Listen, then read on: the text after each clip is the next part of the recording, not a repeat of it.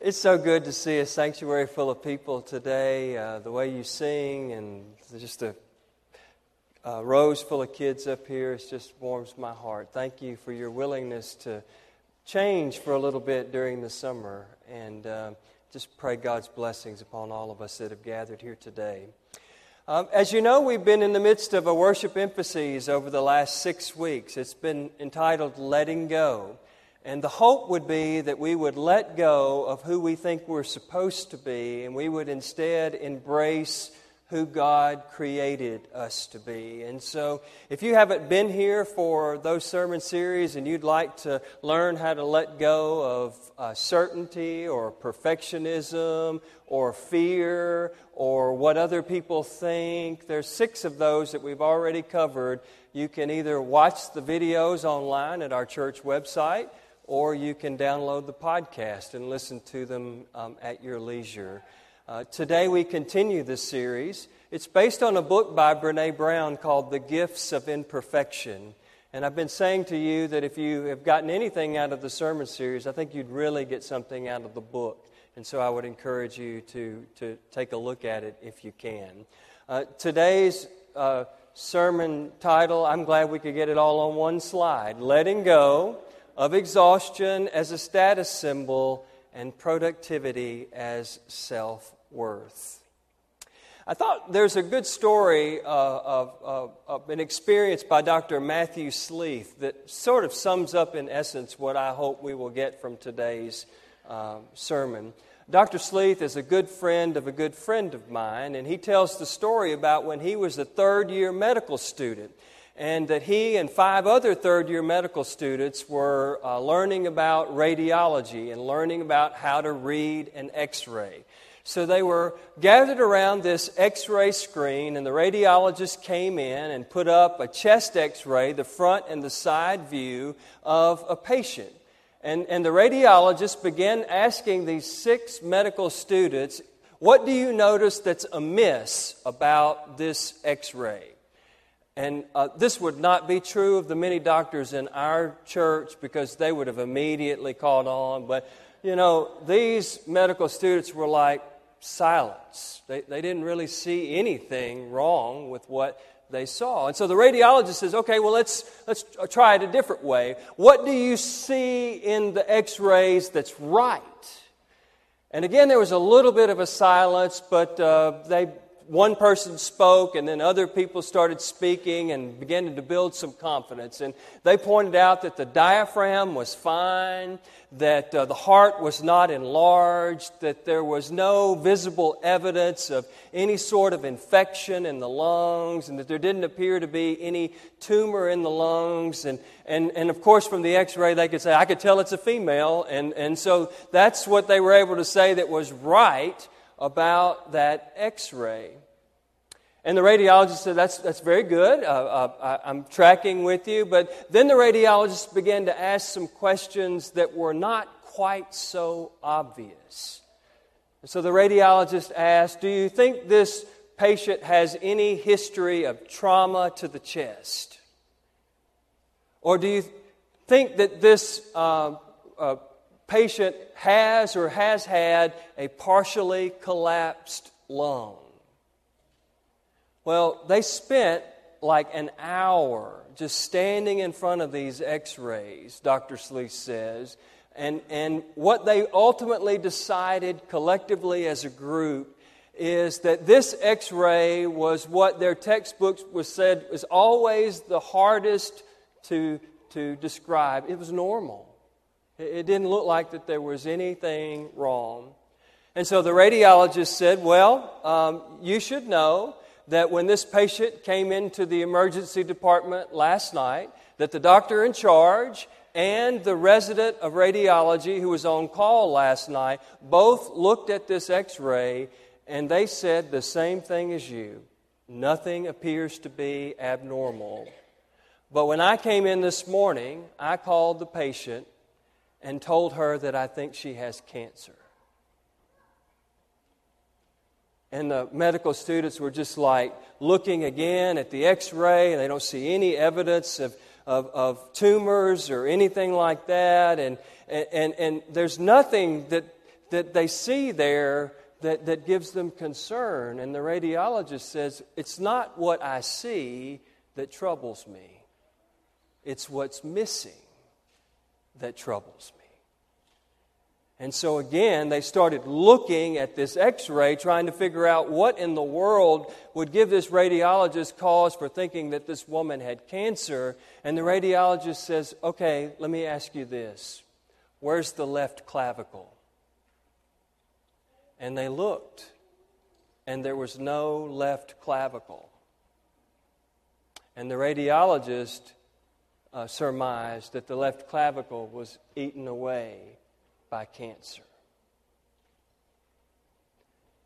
What this story suggests is that what's missing can matter when it comes to an x ray. And I want to suggest to you that's what, what's missing can matter in our lives as well. You know, uh, some of us are old enough that we can remember when the world wasn't 24 7, right? Some of us can remember a day where you worked hard for six days and then uh, on Sunday you rested. Uh, nothing was open. You couldn't do anything even if you wanted to. I can remember growing up when my mother would put all of the ingredients into the crock pot on Saturday night so that on Sunday morning all she had to do was plug in that crock pot and she wouldn't have to spend the entire day in the kitchen preparing food for the family to eat for breakfast and for lunch and for supper.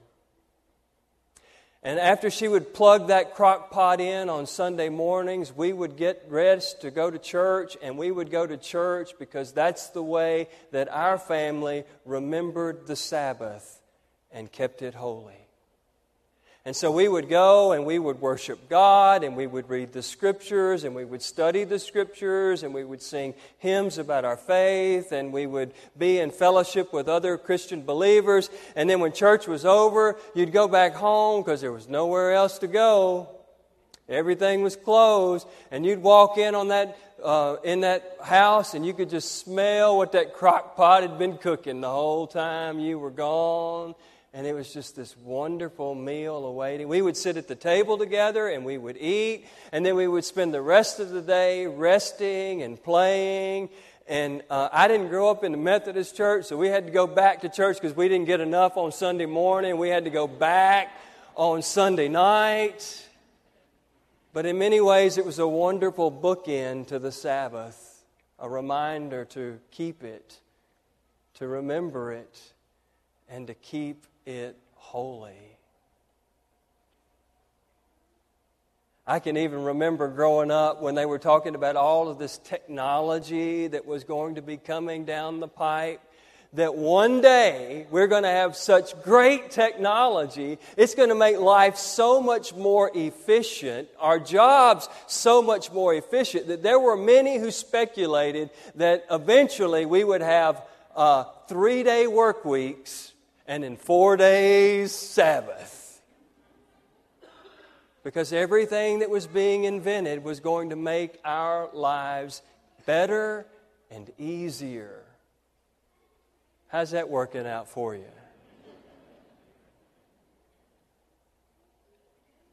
I want to suggest to you that what's missing matters. That that's not the way that God created us to be, to spend 24 7 working and striving and, and, and, and, and, and exhausting ourselves. And if you want to look for where there might be evidence of that in Scripture, well, it begins in Genesis. You know, God worked six days creating. God expended all sorts of creative energy for six straight days. And then on the seventh day, God rested from God's creativity.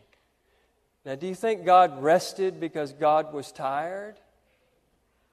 Or do you think that God rested because God realized that there's a rhythm to life and, and that there's a rhythm to all creation and there should be a rhythm for each one of us? That it, there are days when it's appropriate to work hard and, and to toil, But then there are days when we should just pause and realize that when we pause, the world keeps on spinning, the world keeps on going, and we can stop and we can enjoy what has been created.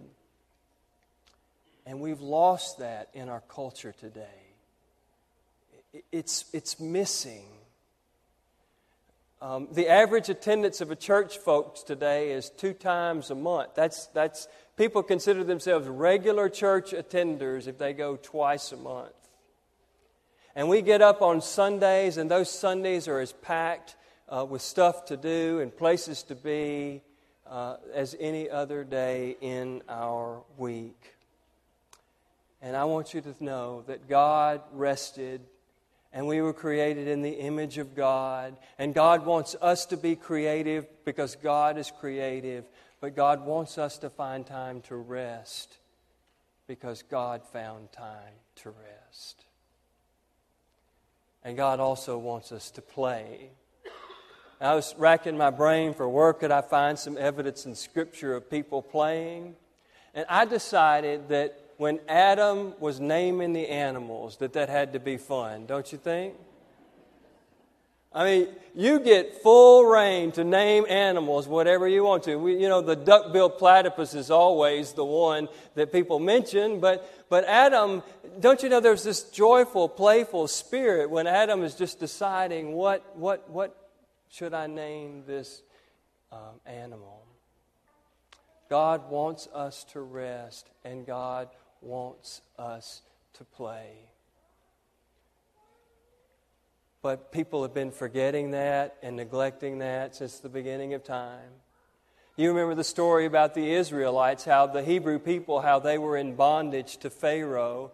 And one of the reasons why they cried out to God for help is because all they did was work, work, work.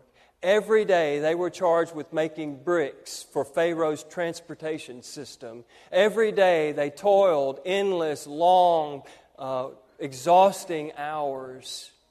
And so they called out to God for help.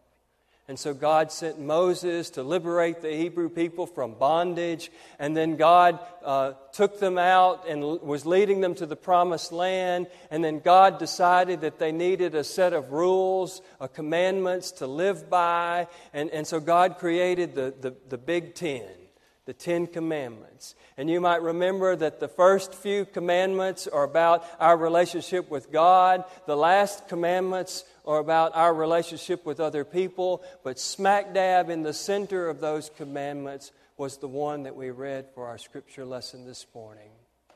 Remember the Sabbath and keep it holy. It's like that's the linchpin between who we are supposed to be in relationship with God and who we are supposed to be in relationship with other people. God wants us to experience Sabbath rest, and God wants us to experience play. But we live in a world that views exhaustion as a status symbol. Do you ever notice how we brag about it? You know, we get a group of people together it's like, I'm just so tired. I've had to work so long this week. You know, we just won't. It's like we're bragging or, or we're boasting about, you know how many hours I spent in the office this week? Do you know how much time it took me to do all of this stuff? You know, we're like, wow, you must be important. You must be busy. You must be great. Wow. That's the culture that we live in today. We view exhaustion as a status symbol, and we think that our self worth is based on how productive we are in what we do. And we have become a nation of overstressed, over exhausted people. And so I want to invite you, I want to suggest to you that God created you for rest which includes Sabbath, and that God created you for play. Make no mistake, I'm not up here trying to guilt you into coming to church. Um, I'm not trying to save the Sabbath. I'm just trying to help you see that the Sabbath will save you. It will breathe new life into your spirit. Much like the same Pentecost spirit breathed new life into those early disciples on that first Pentecost day. And so I would invite you as a family to let go of exhaustion as a status symbol and productivity as self worth and to spend time together as a family talking about what would it look like if we rested if we remembered the sabbath and kept it holy and if we played together